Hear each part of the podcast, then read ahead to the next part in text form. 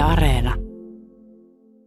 Sean Sibelius, Pekka Halonen, Eero Järnefeld, Eino Leino, Pentti Saarikoski, Hannu Salama, Arto Melleri, Matti Pellonpää, Andy McCoy, Miki Liukkonen. Mikäs heitä herroja yhdistää? Ei vain se, että ovat kaikki miehiä, vaan myös he kuuluvat yhä vähenevään bohemitaiteilijoiden joukkoon. Kevyet mulla ohjelmassa aiheena siis tänään bohemitaiteilijat ja tätä taiteilijuuden muuttumista ikään kuin tällaiseksi porvarilliseksi päivätyöksi pohtivat Ateneumin intendentti Anna-Maria von Bunsdorf sekä kirjailijatoimittaja Karo Hämäläinen. Haastattelujen lomaan Kati Keinonen lukee otteita Jyväskylän ammattikorkeakoulun Art 360 hankkeen ja Yle Arkiston nettisivuilta. Yle Puhe. Kevyet mullat. Perjantaisin kello 10. Toimittajana Jarmo Laitaneva. Mä en tiedä minkä takia tämmöinen bohemi-juoppo mulle tulee mieleen, ehkä enemmän kirjailija elämästä, mutta Anna-Maria von Pursdorf Ateneumista taitaa olla kuitenkin niin, että ei se pelkästään kirjailijoihin liityttää, jos mennään tämmöiseen tietynlaiseen renttu taiteilijaluukkiin. No ei tietenkään. Kyllähän kuvataiteilijat nimenomaan ovat tätä roolia olleet viemässä eteenpäin ja itse asiassa no kirjallisuuden kauttahan nämä hahmot tulee silloin 1800-luvun puolivälis kansainvälisesti. Mutta tota, ja sitten tämä boheemi-sana, niin, niin se tosiaan juontuu niin romaaneista ja puhutusta asiasta silloin, mutta kyllähän aina siihen on liitetty nimenomaan kuvataiteilijat. Ja kuvataiteilijat tavallaan myöskin tuottivat niitä kuvia, jo, joista me ollaan tehty se mielikuva, mikä on bohemitaiteilija tai tämmöinen miksi halusit kutsua. Mun mielestä bohemitaiteilija on kuitenkin vähän laajempi käsitys kuin renttu juoppo. Mutta tota, ja tietyllä tavalla jotkut taiteilijat hän on alusta saakka halunneet brändätä itsensä bohemiksi. Koska mä katsoin, että miten määritellään sana bohemi, niin se on niin kuin tavallaan sääntöjen ulkopuolella oleva henkilö. Ja, ja itse oman työn kautta on sekä kotimaisen taiteen että sitten esimerkiksi just Amedeo Modiglianin taidetta kuratoinut ja tutkinut, niin, niin hän varsinkin täysin rinnoin ammensi siitä niin kuin tietynlaisesta mielikuvasta ja, ja brändäsi itsensä nimenomaan bohemitaiteilijaksi versus sitten viralliset establishmentin niin kuin hyväksymät taiteilijat. Että kyllähän taiteilijapiireissä aina halutaan niin kuin verrata itseään tai heijastaa oma kuvaa sitten siihen edelliseen sukupolveen, joka on aina se äärettömän kuivakka ja, ja, ja tota, yhteiskunnallisesti hyväksyttyä roskataidetta. Ja sitten se oma, mitä itse tuo, niin sehän on aina se kaikkein paras. Ja siinä mielessä tämä boheemi rooli sopii hirveän moneen aikakauteen, moneen, moneen taiteilijaryhmään. Sanoit tuossa jo, että tämä rebelismi tai, tai kyseenalaistaminen ja tämmöinen epäkorrektius on yksi, mikä olennaisesti liittyy tähän bohemitermiin. Mites poliittiset mielipiteet?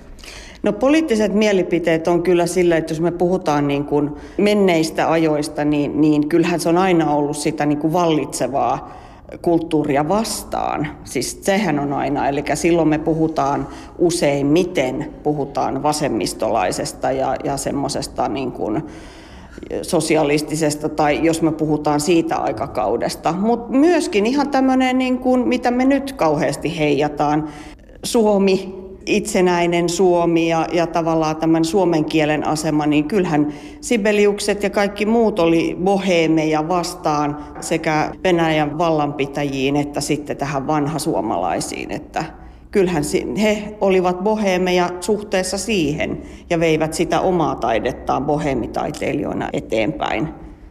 Totta kai tämä raha- ja toimeentulon suhtautuminen tietenkin on yksi hyvin tärkeä. Sitten tietenkin päihteisiin suhtauduttiin ehkä eri tavalla. Ja sitten tämä seksuaalisuus, sekin vaan nousee niin kuin monessa eri kohdassa esille sillä tavalla, että sen suhteen ajateltiin niin kuin selkeästikin valitsevia normeja vastaan.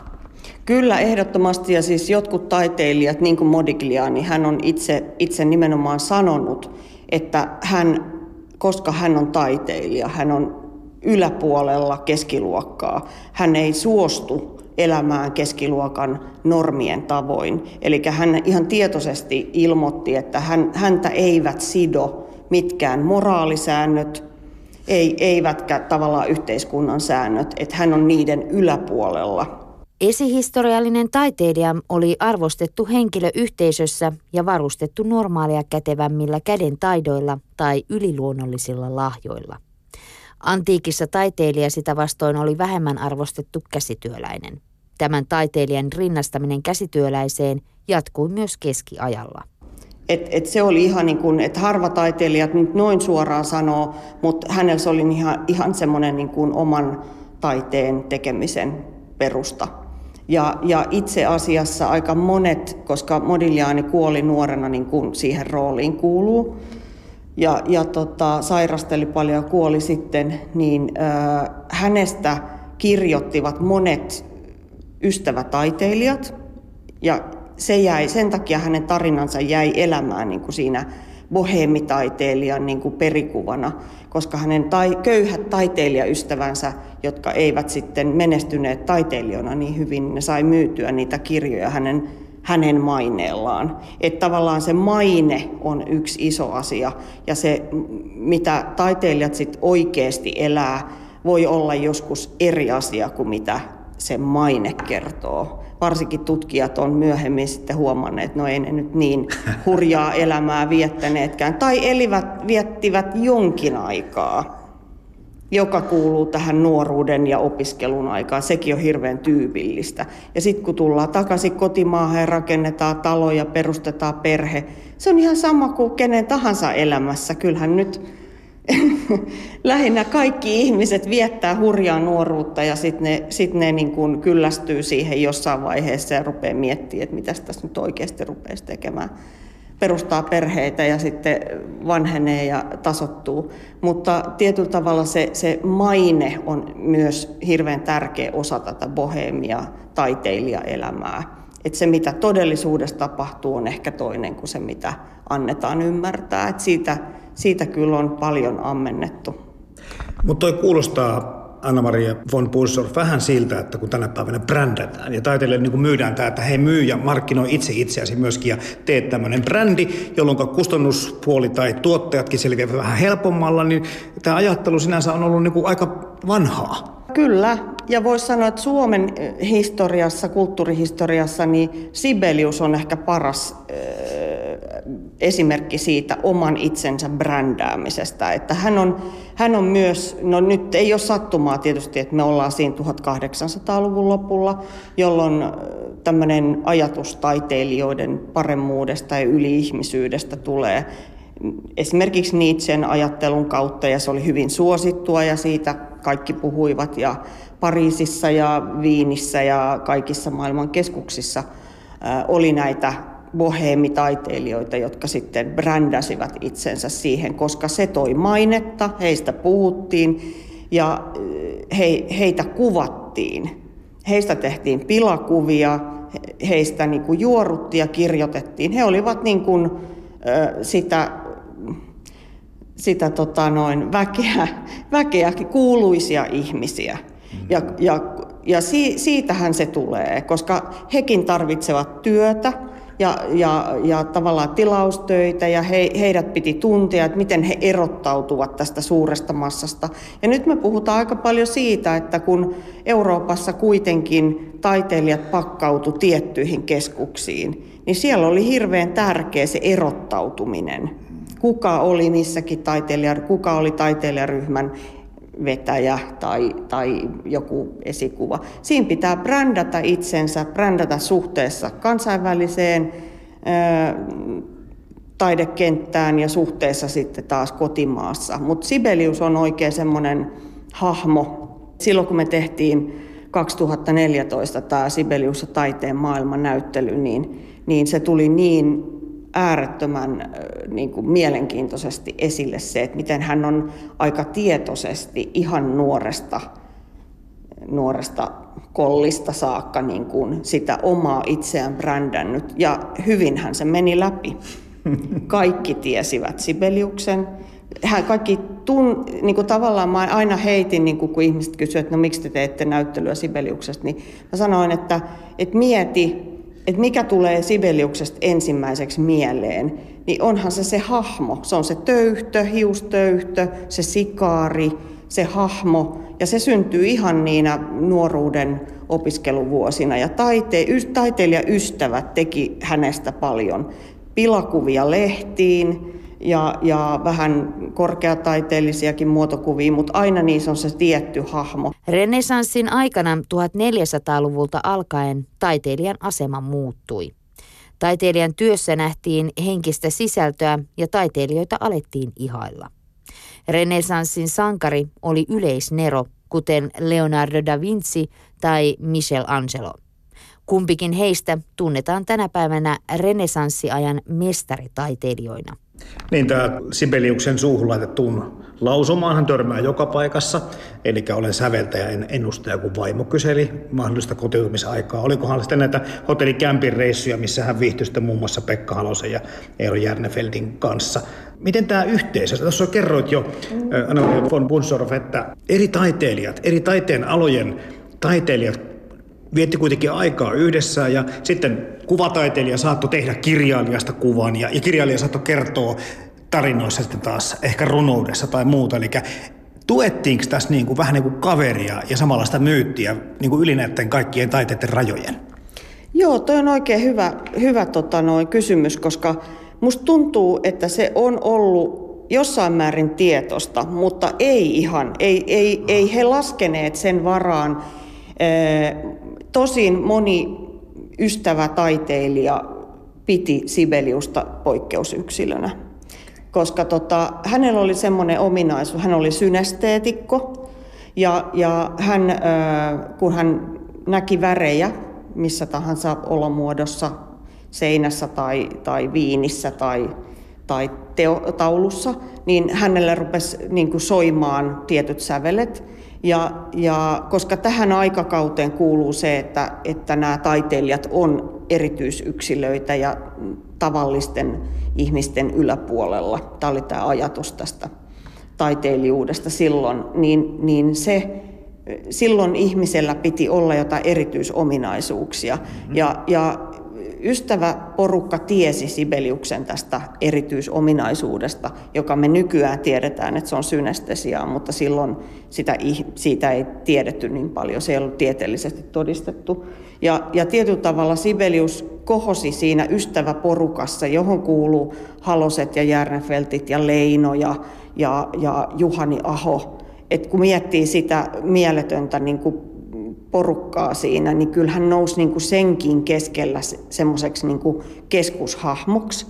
Ja Gallen Kallella kuvaa, kuvaa sitä niin kuin siinä probleemimaalauksessa vielä niin kuin sy- syvällisesti, tosin yleisön näki vaan juopot kämpissä, mutta, mutta se, että et tietyllä tavalla se oli, se oli tietosta, ja sitä haluttiinkin brändätä, häntä haluttiin brändätä, koska hänet nähtiin, että hän on jollain tavalla poikkeusyksilö, joka vie sitten tätä Suomen kulttuuria ja, ja tätä taidetta kansainvälisesti. Se kansainvälinen taso tajuttiin silloin, mutta kuinka tietoista se on sitten ollut, niin en usko. Hän oli vaan äärettömän herkullinen kohde myöskin kuvattavaksi, koska hän oli niin hän oli karikatyyrimäinen jo itsessään ja äärettömän niin kuin ekstravagantti tämmöinen persoona.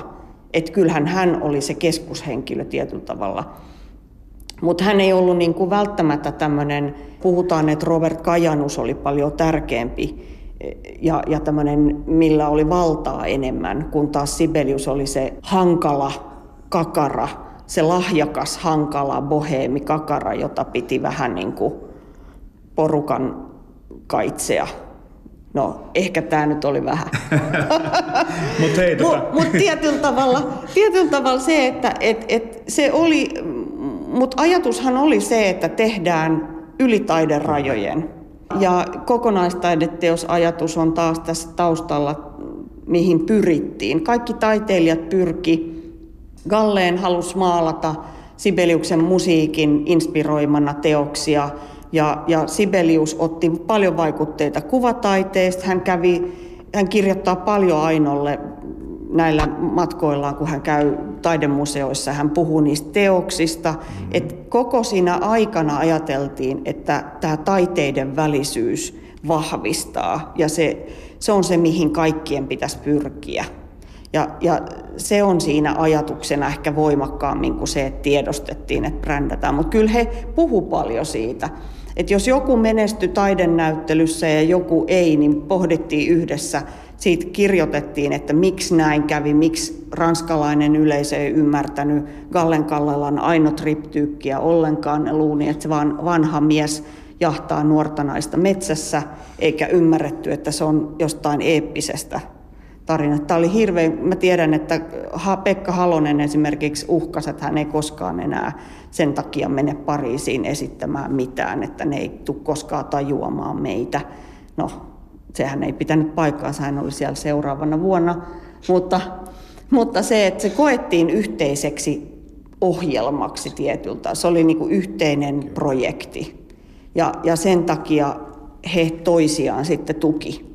Palaamme vielä takaisin Ateneumiin. Intendentti Anna-Maria von Punsdorfin juttusille, mutta kuunnellaan tässä välissä, mitä urheiluun addiktoitunut kirjailija Karo Hämäläinen miettii taiteilijuudestaan.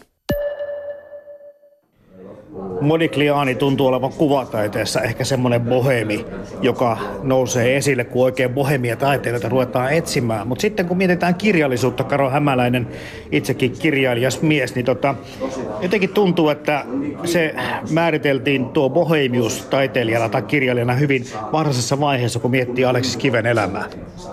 No joo, kyllä. Siis kylläkin Aleksis Kiven pitkä varjo näyttäytyy tällä hetkellä. Ehkä joku Pentti Saarikoski, Hannu Salama nostivat sen sitten vielä tuossa 60-luvulla. Muistuttivat mieliin, mutta kyllä siis kivestä totta kai on tehty siis rakennettu myyttiä ja kerrottu myyttiä ja kyllä se siellä näkyy ja kuuluu ja tuntuu näihin päiviin asti.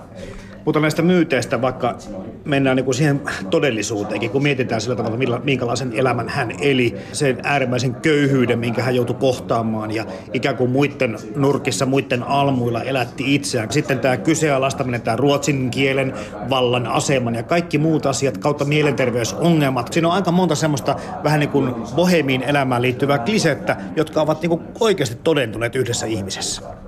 Joo, kyllä näin on. Toki nämä sitten on ö, mielenterveysongelmat, alkoholit, ö, huono menestys työelämässä ja siitä sitten edelleen toisten nurkkiin joutuminen. Nämä tietysti voi kytkeytyä jonkinlaiseksi kimpuksikin, mutta ö, kiveen tietysti myös se, mikä pitää muistaa, niin hän myös kirjoitti erittäin hyvin kaiken tämän lisäksi ja kaikesta tästä huolimatta. Että se to, toisinaan tuntuu, että taiteilijoihin, kirjailijoihin liitetään tämä bohemimyytti.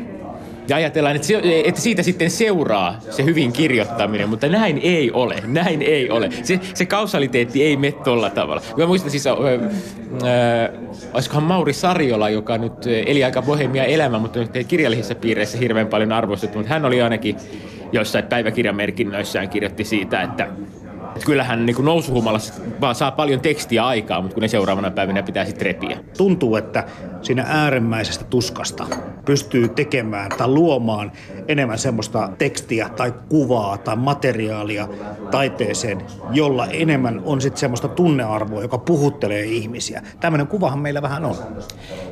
Ja musta tuntuu, että se ei välttämättä ole ihan väärä. Kyllä mä itsestäni sen huomaan, että on kausia, jolloin tuntee suuresti. Kuulostaa niin romanttiselta, mutta siis se, että tuntee suuresti, siis rakastuneena ollessaan. Siis sehän niin kuin sysää kaikille muille elämän osa-alueille. On jaksoja, jolloin on selvästi niin kuin sellaisessa jumalten keinussa. Niin kuin nyt sitten Eino Leino ehkä myös aika hyvin tähän meidän pohjemiteemaan liittyvä, liittyvä kirjailija kirjoitti että käydään huipulla, käydään rotkossa e, ja se keinun heijausliike on aika tiivistä. Ja siinä vaiheessa, kun ollaan huipulla, niin se todella kutkuttaa mahan pohjaa. Kyllä mä luulen, että sillä on ainakin jonkinlaista korrelaatiota, jos käytetään tällaista niin taas tilastotieteen termiä äärimmäisen kliinisesti, niin että ne huippuhetket myös jalostuu sinne kirjallisuuteen tai muuhun taiteeseen. Niin no tuossa tuli Eino Leino mukaan tähän keskusteluun ja sitten pakko napata sitten myöskin hänen tyttöystävänsä L. Onerva tähän samaan hommaan. Ja kun puhutaan tästä bohemista elämästä, niin kyllä tässä niin kuin hyvin vahvasti hekin kummittelevat taustalla. Kyllä, niin Suomen kirjallisuus kuin itse asiassa aika monen muunkin maan kirjallisuudessa, niin kyllä taiteilijan romanttiset myytit, joissa siis on totta kai niin kuin aika paljon totta pohjalla, hallitsee ja, ja tällaiset persoonat. Taiteilija mielletään poikkeusyksilöksi. Taiteilijalle sallitaan, oikeastaan tai että vähän edellytetäänkin sellaista yhteiskunnan normeiksi poikkeavaa elämäntapaa. Eikö tässä niin voisi kuvitella myöskin, että, että tämmöiset ihmiset ikään kuin ajautuvat myöskin tämmöisiin äärimmäisiin köyhyyksiin kautta muihin konflikteihin helposti elämässään, koska he ovat valinneet jo tämmöisen tien, jolla ei kerta kaikkiaan tämmöistä porvallista elämää ole pystynyt ylläpitämään, jos puhutaan vielä historiasta. Kyllä, kyllä. Ja siis ei, ei pelkästään historiasta, vaan yhtä lailla nykyajasta. Että ei toi, e, tällä hetkellä kirjamyynnit verrattuna vaikka 80-luvun hulppeisiin vuosiin, niin ollaan aika kaukana. Että ei toi kirjailija saattaa kirjoittaa teostaan kolmesta viiteen vuotta ja 2000 5000 myynti on, se on jo menestys, jolloin siitä ei sitten jää kyllä, että siinä, siinä, siinä päästään muutaman kuukauden kuukausipalkalle niiden useiden vuosien työllä, että että miten sitä nyt sitten tarvitse kovin pitkälle historiaan mennä, vaikka vuotta 2017 tai 2018 vai yhtä lailla. Joo, mutta siis varmasti silloin kun valitsee, siis kyllähän tietenkin romanttisissa myyteissähän taiteilijan ura ei valita, vaan sitten tämä niin kuin taide valitsee tämän vasaransa työntekijänsä, mutta kun taiteilijan ura kuitenkin käytännön elämässä valitsee, niin kyllähän sinne silloin henkilö ostaa itselleen myös tämän näköalan, jossa, jossa eletään nuhjuisesti ja ei välttämättä kovin niin kuin taloudellisesti vauraassa, mutta toisaalta hyvin vapaassa ympäristössä. Taiteilijan eron käsitettä pidettiin yllä myös seuraavien vuosisatojen aikana barokki, rokoko, uusklassismi, romantiikka, realismi. Tosin taiteilijoiden arvostus vaihteli aatevirtausten mukaan. Esimerkiksi valistuksen aikana luonnontieteilijät olivat paljon suuremmassa arvossa kuin kuvataiteilijat. Nyt tilanne on aika toisenlainen. Tänä päivänä Mitä? puhutaan. Nyt, nyt. Musta on hirveätä sanoa, että taiteen tekeminen olisi jotenkin arkipäiväistynyt, mutta puhutaan kuitenkin siitä, että taiteen tekemistä niin kuin ihan ottaen huomioon kaikki taidesuuntaukset, on tullut kuitenkin tämmöinen enemmän päivätyö, enemmän porvarillisempi ammatti kuin aikaisemmin. Minkäs verran kirjailijana joudut tätä asiaa pohtimaan vai onko se semmoinen vaan, että yhteiskunta muuttuu ja ihmiset muuttuvat sen mukana? No joo, siis itse en joudu omalta kohdaltani sitä miettimään ollenkaan, koska siis kautta aikain aina jokainen taiteilija tietenkin tekee omasta persoonallisuudestaan lähtöisin. että meillä on hyvin erityyppisiä kirjailijoita löytyy, löytyy historiasta, että ää, ei sitä, että miltä oma työskentelytapa ulospäin näyttää, niin ei sitä tarvitse miettiä. Mutta joo, siis toi havainto on ilman muuta vaikuttaa oikealta. Että kyllä samalla kun oikeastaan työelämä on muuttunut muuallakin, niin samalla se on sitten muuttunut, muuttunut myös taiteilijan työ. Tietysti itse teen myös toimittajan töitä ja kun kuulee juttuja siitä, että mitä toimittajan työ oli 60-70-luvulla, niin olen kyllä todella tyytyväinen, etten elä niitä, ei mun maksani kestäisi sitä. Ja, ja siis se, e, et kyllähän kaikkea työtä tehdään hyvin strukturoidusti ja sitä hallitsee kaiken maailman ERPit ja toiminnanohjausjärjestelmät ja mitä näitä kolmikirjain lyhenteitä onkaan. Tuntikortit, joihin pannaan tunnit, tunnit täyteen yhtä lailla kirjailijat. Mä en tee sitä, mutta tiedän, että eräskin kirjailija kertoi, että hän aina eksilöi päivän saldon, että kuinka monta sivua tuli. Veikkaan, että Pentti Saarikoski ei käyttänyt Exceliä. Ei, käytti koskenkorvaa. Käytti koskenkorvaa, joo. Mutta mut, mut Saarikoskikin hän opetteli sen alkoholijuonit. Hänellä oli suunnitelma, kuinka hän kehittyy alkoholistiksi. Niin, tämä on kiinnostava juttu myöskin sit se, että, että tänä päivänä tietysti tämmöisiä bohemikirjailijoita on, mutta huomattavasti vähemmän ehkä kuin aikaisemmin. Eli osalla ihmisistä on ollut myöskin tarkoituksellinen haku päällä ikään kuin, että se, sun pitää mennä tohon kategoriaan, että jollakin tavalla sä oot sitten, en mä tiedä liittyykö se arvostukseen vai vakavasti otettavuuteen vai piireihin pääsemiseen vai näihin kaikkiin, mutta sinne ollaan niinku pyritty. Niin no siis Saarikoskihan larppas juoppoa, taikka larppas bohemikirjailijaa ja, ja sitten tietysti rooli jäi päälle, mikä oli tietysti niin kuin elämän kannalta huonompi juttu. Ja itse asiassa myös tuotannon kannalta huonompi juttu, koska tuotannon laatu laski ennen sitten loppuhuipennusta aika merkittävästi. Joo, kyllä, kyllä, kyllä se tuntuu olevan siis se, media tykkää, lukijat tykkää, taiteen käyttäjät tykkää siitä, että taiteilija on poikkeusyksilö ja sen takia osin siitä syystä taiteilijat esittää itse esimerkiksi kirjailijat esimerkiksi todella hyviä kertomaan storea siitä, että kuinka hurjasti he ovatkin eläneet, tai mitä kaikkea hassua tapahtuukaan. Kyllä sitä nykypäivänäkin saa ihan, siis silleen niin kuin, pienellä sopivalla liiottelulla niin varmasti saa rakennettua ihan hyviä, hyviä storeja, mutta niin, kun taidetta käytetään, se on meille vaikka kirjan lukeminen tai kuvataiteen kattominen, elokuvan kattominen. Siinä halutaan myös silloin itse kokea jotain suurempaa. Ja silloin halutaan mieltää, että tämä tekijä on jonkinlainen niin Jumalan ja ihmisen välimuoto, joka, joka on tavoittanut jotain olennaista tosi olevaisesta. Ja, ja silloin ehkä välttämättä ei tunnu hyvältä, että ollaan kauluspaidassa ja pikkutakissa. Niin, nyt ei ole kuvaa laittaa, mutta vähän niin kuin tota, semmoinen tässä habitus nyt sitten Karo Hämäläiselläkin itsellä on päällä. Mutta sitten oikeastaan vähän erikoistakin miettiä sitä, että kun katsoo näitä omia kulttuuripuolella työskenteleviä ystäviä, muusikoita, näyttelijöitä, kirjailijoitakin, niin tota, heidän somepäivityksensä kyllä jollakin tavalla poikkeaa ehkä sitten semmoista totutusta perinteisemmästä kuvasta, mitä taiteilijasta on meille annettu ymmärtää. Esimerkiksi sinunkin päivitykset kyllä, niin aika juoksupainotteisia on ja kuvia on lenkkareista paljon enemmän kuin kossuvissystä. Öö, se on totta joo, koska en mä vissyä käytä ollenkaan. Öö, joo, sit itse kun somea kun katsoo, niin siis kuvataan Instagramiin mitään muuta kuin aamiaisia ja päivällisiä. Joo, kyllä, kyllä täytyy myöntää, että kyllä mullakin somevirtaa, jossa on siis aika paljon tosiaan kirjailija, kirjailijakavereita, niin kyllä ne on sellaisia aamiaisia, makukahveja, joihin on sydän piirretty taitavasti ja kaik- kaikkea muuta tällaista. Kyllä varmasti tällä hetkellä on onko se nyt sitten terveellisyysbuumi menossa myös taiteessa. Samalla tavalla aika, siis aika monella elämänalueella tuntuu olevan sellainen, että niin kuin, onko se nyt sitten individualismin kehittymistä johonkin, että halutaan panostaa itseen, halutaan elää terveellisesti. Okei, no siis mullehan tämä niinku juoksuhan on epätervettä, koska se on addiktio.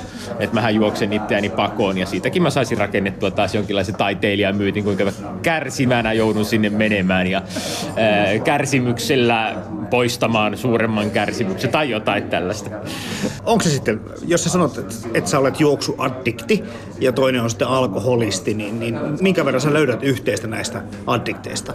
No mä oon vähän ehkä alkanut päästä eroon, mutta kyllä kerran meni, tai yhteen aikaan meni kyllä juoksu ja liikunnan harrastus överiksi. Ihan silleen niin kuin, en tiedä kun en alkoholisti ole ollut, että en, en ole kokenut sitä puolta, että miten se, miten he siellä toimii, mutta se mitä nyt näitä kuvauksia on nähnyt, niin kyllähän vähän sellainen, että e, jos ei päivittäistä annostaan saa, niin tulee sietämättömäksi.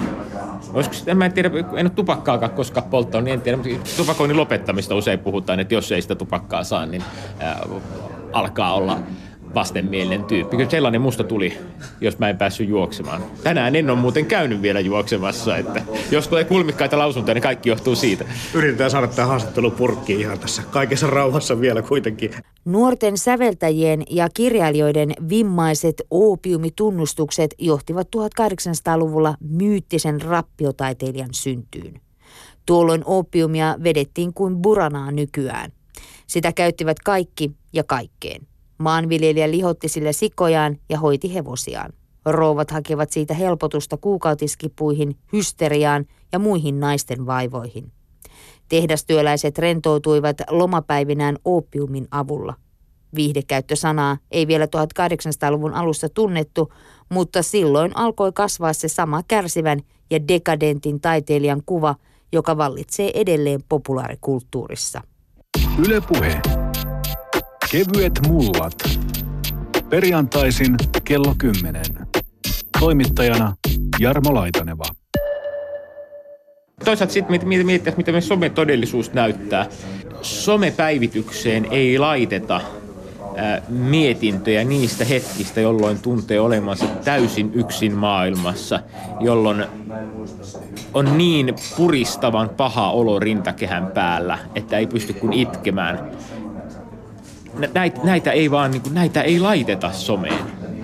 Näin, siis sitä niin kuin, pahaa oloa ei, ei tavata purkaa. Paha olo puretaan sitten niin kuin, jonkinlaisen vihan kautta, mutta henkilökohtaista pahaa oloahan sinne sinne ei pureta. Että kyllä mä luulen, että some myös antaa ää, niin kuin, somen kauniiden kakkukuvien takana voi piillä toisenlainen todellisuus. Mutta tämä on Mefisto-ongelma. Nuorena mietin, että kyllä mä mieluummin äh, haluan uhrata elämäni hyvän taiteen, sen eteen, että pystyn tekemään hyvää taidetta, mutta kyllä musta tuntuu tällä hetkellä, että kyllä mä mieluummin valitsen hyvän elämän. Että jos, jos tässä ollaan niin kuin nyt käymässä sakkiottelua sielusta paholaisen kanssa – niin mä saatan valita sen onnellisen elämän senkin uhalla, että mä en tulisi kirjoittaneeksi nyt sitä maailmaa mullistavaa taideteosta. 25 vuotta sitten ajattelin toisin. Mutta tota, tähän on niin oikeastaan aika helppo sun elämästä hypätä siihen palkittuun yksin romaaniin, joka, joka tota, Paavo Nurmen elämästä. Ja miten sä kaivat Karo Hämäläinen sitten, jos sun pitää niin saada semmoisia äärimmäisiä tunteita ilmastua, niin onko se kuitenkin se, että se kaivetaan se, se ristiriita ja kaikki ne reaktiot kuitenkin omasta itsestä? Musta tuntuu, että kaikki tunteet täytyy tulla, tulla sisältä. Niitä voi, voi siirtää tietenkin niin kuin alalta toiselle. Kyllä mä koen, että kaikki mun romaanieni henkilöiden kokemat syvät tunteet, niin kyllä mä olen itse ne kokenut. Eli sikäli se ei asia ei ole muuttunut, vaikka ulkoinen elämä on muuttunut. Joo, ei, ei, kyllä, kyllä se, kyllä, kyllä ne itsestä täytyy, täytyy kaivaa esiin, mutta mä en tiedä, että auttaako siihen sitten se, että makaa puiston peikin alla tai juo puolitoista pulloa koskenkorvaa, että auttaako se niihin pääsemisessä. Alkoholi varmasti tämän uskallan omakohtaisen kokemuksen perusteellakin sanoa, siis se suurentaa tunteita, suurentaa iloa ja, ja suurentaa tuskaa.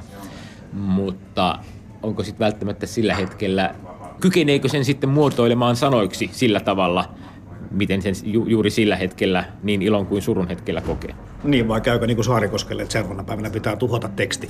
Juuri niin. Karo Hämäläinen, minkä verran sä koet, että tämä kotimainen vaikka kirjallisuusgenre näyttäytyy sitten bohemitaiteilijoiden kenttänä tänä päivänä? No ei, no kyllähän me aika kunnollisia ollaan, että tosiaan kyllä niitä lenkkarikuvia näkyy. Lenkkari, no siis silloin tällöin skumppaa, mutta sitäkin näkyy aina yhdet lasilliset ja iloisella mielellä, että ei, ei näy sellaista niin kuin, elämäni kauhein darra-henkistä päivitystä. Ja tietysti niin kuin, tässä mielessä eh, virkistävä poikkeus on, on Miki Liukkonen, joka on valinnut selvästi niin kuin omaksi julkikuvaksi, siis brändännyt itsensä bohemitaiteilijaksi, että, mutta että minkä verran siinä on sitten kyse siitä niin kuin bohemitaiteilijan larppaamisesta, niin sitä en tiedä. Mä mietin Jari Tervo on myöskin ihan samalla tavalla. Kyllä hänkin osaa tietyllä tavalla vetää semmoista roolia, että hän pikkusen poikkeaa normaalipäivä työläisestä.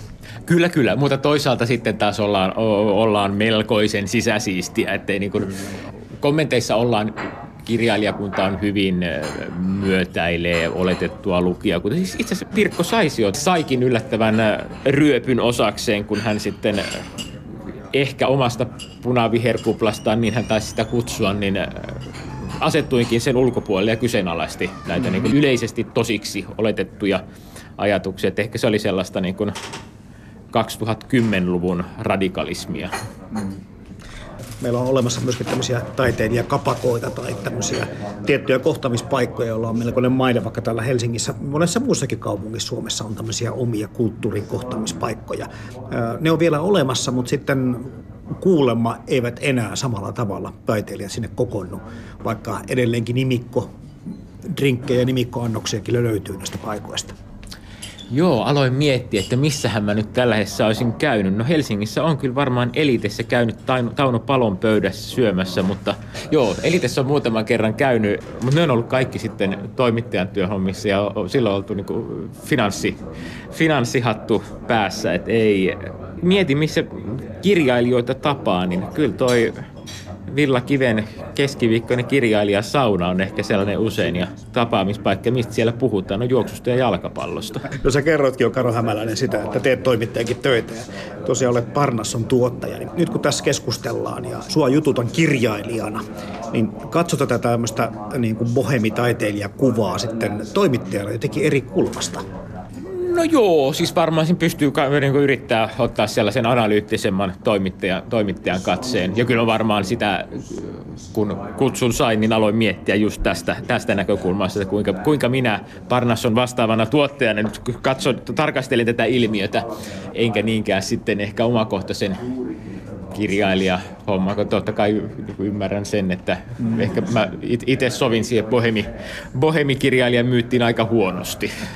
1900-luvun alussa alkaneen modernismin, joka käsitti siis impressionismin, symbolismin, ekspressionismin ja kubismin, niiden myötä syntyi myös uusi taiteilijatyyppi, bohemi. Bohemi-taiteilija vietti epäsäännöllistä elämää, kierteli vapaana maailmalla ja teki taidetta suuren luomistuskan vallassa. Myytti bohemista taiteilijasta elää vieläkin, vaikka nykypäivän taiteilija onkin ihan jotain muuta. Taiteilijuus on arkipäiväistynyt, palkkatyöläistynyt ja ammattimaistunut. Tässä kun puhuttiin aikaisemmin myöskin sit siitä, että se leipä taiteilijalla, olipa ala mikä tahansa, niin, niin on aika pienellä palasena maailmalla. Se ei ole varmaan muuttunut sitä vanhoista ajoista kovinkaan paljon. Hirveän moni kirjailija elää ihan muutaman tuhannen euron vuositulolla, jos mitä tulee vähän kirjallisuuteen tai siitä saatuun tuottoon. Eli hyvin moni tekee luentoja, minkälaisia tahansa muitakin töitä ja sitten ikään kuin sillä mahdollistaa sen taiteensa tekemisen ja, ja työn jatkamisen. Eli sillä tavalla voisi sanoa, että semmoinen tietynlainen niin kuin bohemi asenne semmoiseen niin kuin päivätyön tekemiseen on kuitenkin samanlainen kuin ennen. Joo, kyllä. Siis että Silpussa on eurot maailmalla. Siinä on hyväkin puolensa, koska siis sillä tavallahan ainakin mä itse koen, että saa tapaa erilaisia ihmisiä, saa erilaisia elämänkohtaloita, näkee erilaisia työn muotoja ja niin on, on kontaktissa arkielämään. Että jos että maailman kaikki viisaus ei asu kosmoksen pöydässä, eikä se asunut siellä 60-luvullakaan.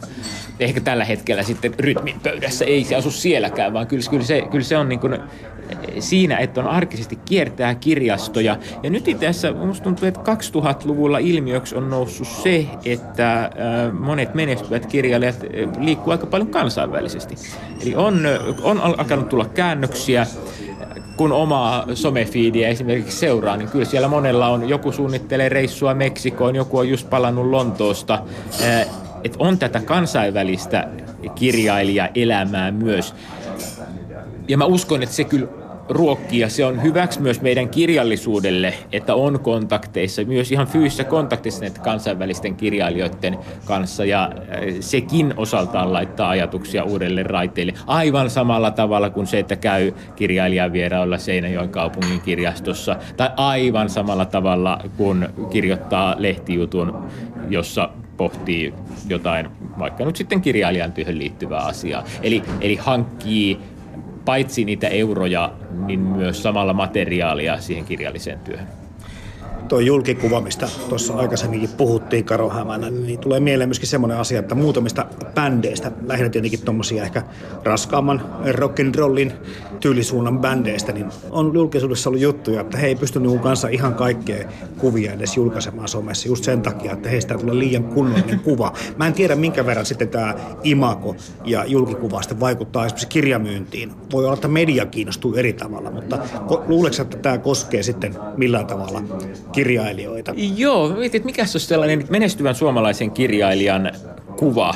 Niin ehkä se on, siis ensinnäkin menestyvät suomalaiset kirjailijathan on aika usein naisia, jolloin se olisi naiskirjailija lentokone laukun kanssa jossain New Yorkissa kohottamassa skumppalasia, tai siis samppaniaa tietenkin, yhdessä kustantajansa kanssa, kun romaanin Amerikan englannin käännös on ilmestynyt. Niin ehkä mun mielestä siinä se olisi. Ja sitten niin totta kai huolitellusti viimeisen päälle laitettuna. Et ehkä se on siinä ennemmin kuin Kosmoksen pöydässä kahdeksannen ison tuopin jälkeen. Sano tähän loppuun vielä, mitä ihmiset kaipaavat, kun ne kaipaa tämmöisiä merkittäviä yleisneroja? Varmaan silloin kaivataan jotain niin kuin taiteelta usein poikkeavuutta arjesta. Poikkeusyksilö, joka pystyy soittelemaan sielumme koskettimia taitavammin ja herkemmin kuin kukaan muu. Varmasti siis se on yksi eskapismin muoto, yksi taiteen kiinnostavaksi tekevä, tekevä asia. Tässä ollaan yhteydessä jonkun todella jollain tapaa sopivasti poikkeavan tyypin kanssa. Sellainen, jota salaa mielessään haluaisi olla, mutta tietää, että ei se kuitenkaan ole ihan mahdollista. Niin, ja sitten naiset rakastuvat renttuihin, niinkö? Ja niin sille vielä onneton käy. Pitääkö, pitääkö mun kiinnittää pikkutakki tästä heivata nurkkaan? Vaihtaa tuohon sun verkkatakkiin. Ja tilata seuraavaksi tuopi. Näin kertoi kirjailija ja toimittaja Karo Hämäläinen. Kahvilasta siirrymme vielä Ateneumiin keskustelemaan bohemitaiteilijoiden katoamisesta. Äänessä on taidemuseon intendentti Anna-Maria von Bunsdorf. Tämä Tuusulojärven taiteilijayhteisö, niin mm. jollain tavalla määritteli sitten porukkana ja, ja nimenomaan tämmöisenä äijäköörinä sitä, että mitä tämä tuleva on, koska tämä on hyvin sukupuolittunutta ollut tähän saakka.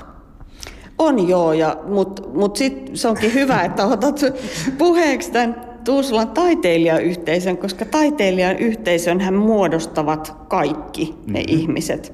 Kärjistetysti voi sanoa, että ehkä äijäporukka täällä Helsingissä ja kapakoissa ja muissa vietti enemmän aikaa. Mutta sitten kun tuli perheet ja mietittiin, että mikä on se oikea tapa elää, niin sitten syntyi ajatus jälleen kerran kansainvälisen mallin mukaan, että taiteilijat muuttaa keskuksen ulkopuolelle sopivien kulkuyhteyksien päässä.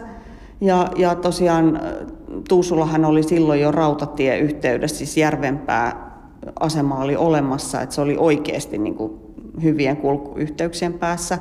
Ja sinne Juhani Aho ja Venni Soldan Brufelt, eli hänen taiteilijavaimonsa, muuttivat. Että kyllähän se oli yhteinen tavoitetila, että löydetään paikka, jossa on hyvä asua perheen kanssa ja elää yhdessä ja elää itse asiassa vähän boheemisti sääntöjen ulkopuolella. Et kyllähän tässä on semmoinen, mitä nyt ei ole ehkä korostetusti tuotu aikaisemmin esille, on se, että olihan se vapautta, että oli muita samankaltaisia. No totta kai sitten tietysti tässä on sukulaissuhteetkin, eli Aino, Aino Sibelius oli Eero Järnefeltin sisko, ja he halusivat muuttaa ihan vierekkäin, koska Jean matkusteli hyvin paljon. mutta, tota, mutta, mutta ihan se arkielämän niin kuin ratkaisu toi, musta se on aika hieno ajatus siitä, miten nämä perheet muuttaa sinne Tuusulaan, vuokraa tai rakentaa tai rakennuttaa talon. Ja ne kaikki talot on semmoisia perhetaloja. Et se on se, minkä se, se tajuaa, kun menee itse sinne. Ja siellähän voi vierailla siis entisessä Aholassa ja Halosenniemi on ympäri vuoden auki ja Ainolaki kesäkauden. Että ne talot ei ole rakennettu niiden miestaiteilijoita varten, missä mies tekee tai taiteilija luo omassa tilossaan, vaan, vaan ne ateljeet ja se paikka, missä taidetta tehdään, onkin se olohuone, kaikkien huone missä kaikki tapas, missä juhlittiin, missä oltiin yhdessä, ne on aina siellä keskellä taloa. Ja se on itse asiassa semmoinen iso muutos koko yhteiskunnallisesti, että, että useinhan puhutaan, että joo, taiteilijat on edelläkävijöitä, niin oli ne tietyllä tavalla. Nehän, jos me mietitään, että mikä on jopa nykyään ihanne asumista, niin veikkaan, että vieläkin 80 prosenttia sanoo, että omakotitalo järven rannalla hyvien kulkuyhteyksien päässä, missä on paljon neliöitä ja kaikki on, mikä se on, tupakeittiö ja kaikki siinä niin kuin avointa tilaa ja näin ollaan yhdessä, niin sehän on edelleenkin. Että ne, ne teki sen silloin, kun se oli täysin niin kuin epäkonventionaalista tai siis tämmöistä niin kuin perusperhe ja ajatus siitä, miten perheet eli ja asuivat, niin se oli hyvin erilainen. Silloin oli miehet erotettu perheelämästä ja se muuttuu näiden taiteilijaperheidenkin myötä. Onko nämä sitten nämä ahtaat sukupuoliroolit vai mikä sitten syynä siinä, koska jostakin kumman syystä meillä on ehkä L. Onervaa siellä, meillä on ehkä Serfbeckia, jotka jollakin tavalla ovat eläneet vähän erilaista elämää kuin muut ovat odottaneet, mutta paljon vähemmän naisia tässä Bohemin käsitteen ympärillä tuntuu pyörivän. No on, siis vaikka naiset on mukana tässä boheemien perheelämässä, niin, niin naisilla oli paljon kapeampi se valinta, mist, mitä he voivat tehdä. Ja sehän on ihan totuus, koska tota, jos me puhutaan naistaiteilijoista, no Venni Soldan Brufelt on vähän sellainen poikkeustapaus, ikävä kyllä pitää sanoa, että hän, hän niin kuin yhdisti sen perheelämän kirjailijamiehensä ja, ja teki paljon töitä, mutta se tavallaan mitä hän pystyi tekemään taiteen saralla silloin kun lapset oli pieniä, niin eihän se ollut mitään täyspainosta taiteen tekemistä. Ja itse asiassa hän kutsui sitä heidän aholaani, että se oli kestikievari. Ja kuka siellä emännöi? No Venni, ei Juhani. Että kyllähän tässä on niin kuin ihan selkeät sen aikuiset niin kuin sukupuoliroolit jyllää. Ja hän teki paljon kuvitustöitä, jotta he voisivat maksaa sitä elämäänsä siellä ja, ja teki paljon piirustuksia, kuvitustöitä, ansaitsi rahaa, kun silloin Juhani ei ansainnut niin paljon rahaa. Et myöhemmin hän rupesi sitten ansaitsee ja sitten he muuttivatkin Helsinkiin. Myös työterveyslaitoksen tutkimustulokset purkavat myyttiä boheemista taiteilijaelämästä. Suurin osa taiteilijoista huoltaa työkykyään aiempaa enemmän. He nukkuvat ja harrastavat kuntoliikuntaa saman verran kuin muutkin suomalaiset, käyttävät alkoholia kohtuudella ja löytävät palautumiskeinoja työstään. Tutkimuksen mukaan taiteilijat pitävät kuitenkin työtään henkisesti rasittavampana kuin työtä tekevät suomalaiset yleensä. Työperäiset terveysoireet ovat taiteilijoilla tavallisia, vaikka bohemius on nykytaiteilijan elämästä kaukana. Mutta tietyllä tavalla yhteiskunnan normit oli hyvin sukupuolettuneita ja, ja vaimon osa oli tietynlainen. Vaikka oli taiteilija, niin se vaimon osa oli tärkeämpi mm-hmm. kuin se taiteilijan. No sitten jos halus valita niin, niin kuin Helen Scherbeck esimerkiksi, että hän, hän on vain ainoastaan taiteilija isolla teellä ja hän ei tee muuta, eikä suostu muuhun, niin se tarkoitti tuohon aikaan 1800-luvun, 1900-luvun puolivälin, se tarkoitti, että ei mene naimisiin. Että hyvin poikkeuksellisesti vain jossain tapauksissa nainen on voinut niin kuin tietyllä tavalla jatkaa sitä taiteilijan ammattia täyspainoisesti.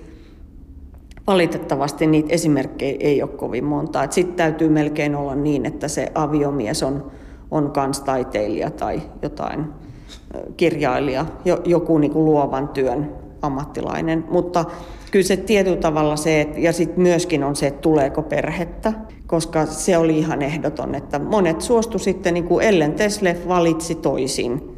Hän, hän näki itsensä vain ja ainoastaan taiteilijana.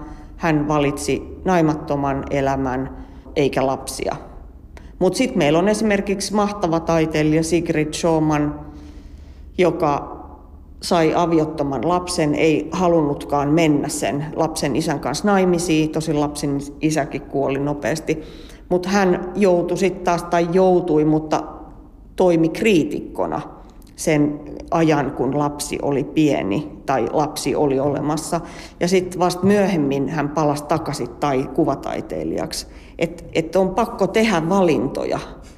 Valitettavasti ei ole niin vielä, niin kuin tietysti mä puhun historiallisista henkilöistä, mutta ei ole mitään loistoesimerkkejä, että no hän pystyi tekemään kaiken. Ei, ei semmoisia, mutta sitten toisaalta me voidaan kysyä itseltämme, voidaanko me kukaan vieläkään tehdä kaikkia. Et tietyllä tavalla sitä pitää kysyä nykyajan naistaiteilijoilta, onko tilanne muuttunut? Tässä tota Anna-Maria von Bunsdorf Ateneumin taidemuseosta, niin, niin huomaatko jotain semmoista tiettyä selkeää käännekohtaa siinä, että miksi tämä asia on mennyt sellaiseksi, että kun katselee tosiaan vaikkapa muusikkoystävieni Facebook-päivityksiä, ne on, ne on smoothien kuvia ja ne on kuntosalikuvia täynnä. Mitä on tapahtunut?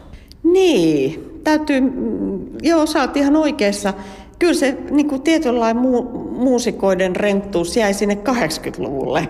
Et silloin oli vielä niin kuin melkein pakollista kossupullon kanssa, anteeksi jallupullon kanssa pyöriä, mutta, mutta tietyllä tavalla niin kuin, se on totta, mutta me eletään kaikki taiteilijatkin elävät trendien mukaan ja niin kuin tämmöinen kunnon ja terveyden ihannointi on ehkä meidän ajan suurimpia juttuja.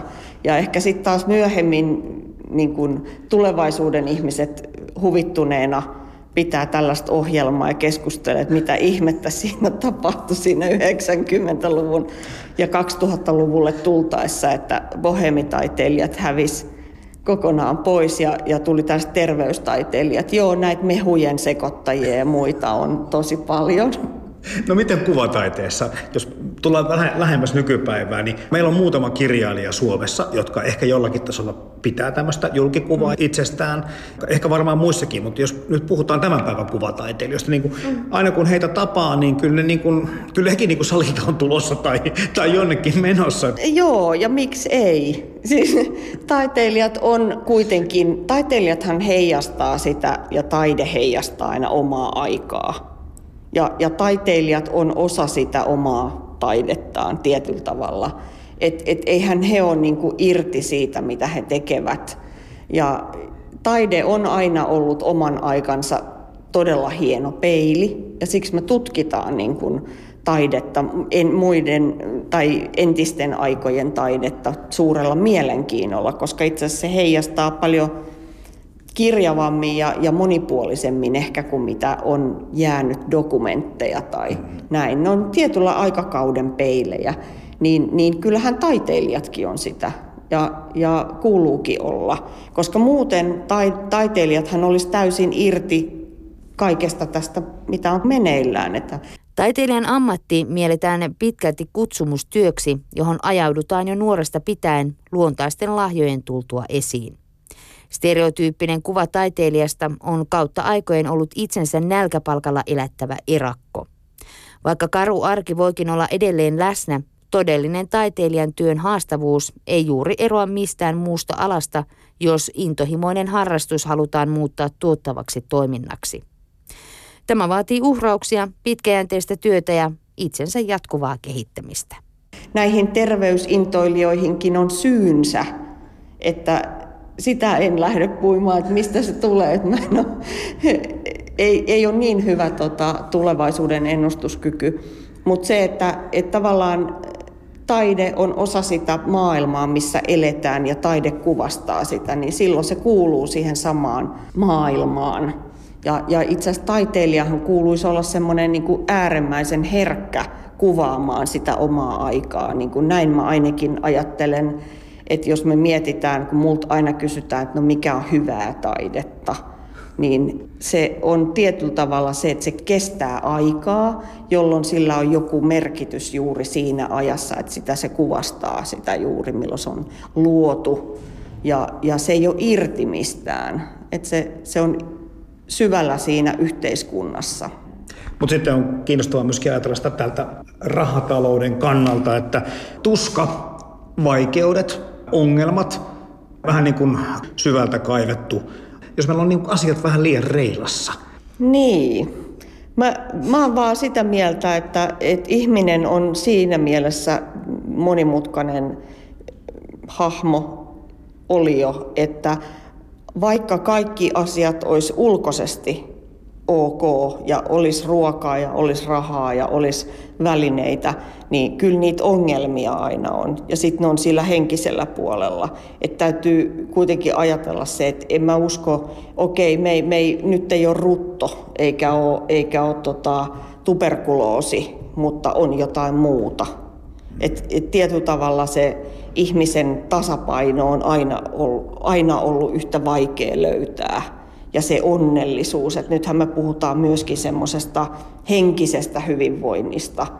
Ja, ja taiteilijahan ammentaa sitä henkisestä, ei siitä, ei siitä materiasta kuitenkaan. Ja, ja tietyllä lailla onhan se se, että mihin me tarvitaan myös taidetta. Että eihän se ole se materia, ei me siitä niin kuin hyödytä tai saada nautintoa, vaan se on se henkinen ulottuvuus, mikä niissä teoksissa on. Ja, ja se on ihan sama asia taiteilijoilla, että et, et tietysti on kiva ajatella ja on mukavakin ajatella, että, että ulkoiset materiaaliset asiat on helpommat, mutta kyllä se taide syntyy aina jostain sieltä muualta. Ihan loppuun. Mitä me kaivataan sun mielestä silloin, kun me kaivataan bohemitaiteilijoita tai bohemitaidetta? No ehkä semmoista kokemuksellisuutta ja semmoista niin kuin, jollain tavalla pinnan alle menevää raastavaa tunnetta. Et, et sitähän niin kuin ihminen, kun se, se, ne bohemitkin on hakeneet sitä, sitä, mitä he jotkut on kutsuneet niin kuin todelliseksi. Kaiken materian ja pinnan ja muun alta löytyy se todellinen. Ja sitten kun se löytyy, niin kyllä se koskettaa monia. Et jos me mietitään, että miksi me halutaan nähdä jonkun bohemitaiteilijan teoksia, kuvia tai lukea tekstejä, niin me halutaan niitä kokemuksia sen kautta ja sitä tunnetta. Että sen mä sanoisin, että me tarvitaan. Ylepuhe. Kevyet mullat. Perjantaisin kello 10. Toimittajana Jarmo Laitaneva. Ja tässä viimeisimpänä äänessä Ateneumin intendentti Anna-Maria von Bunsdorf. Ja äänessä oli myös kirjailija, toimittaja Karo Hämäläinen. Haastattelujen lomaan Kati Keinonen luki otteita Jyväskylän ammattikorkeakoulun Art 360 hankkeen ja Yle Arkiston nettisivuilta.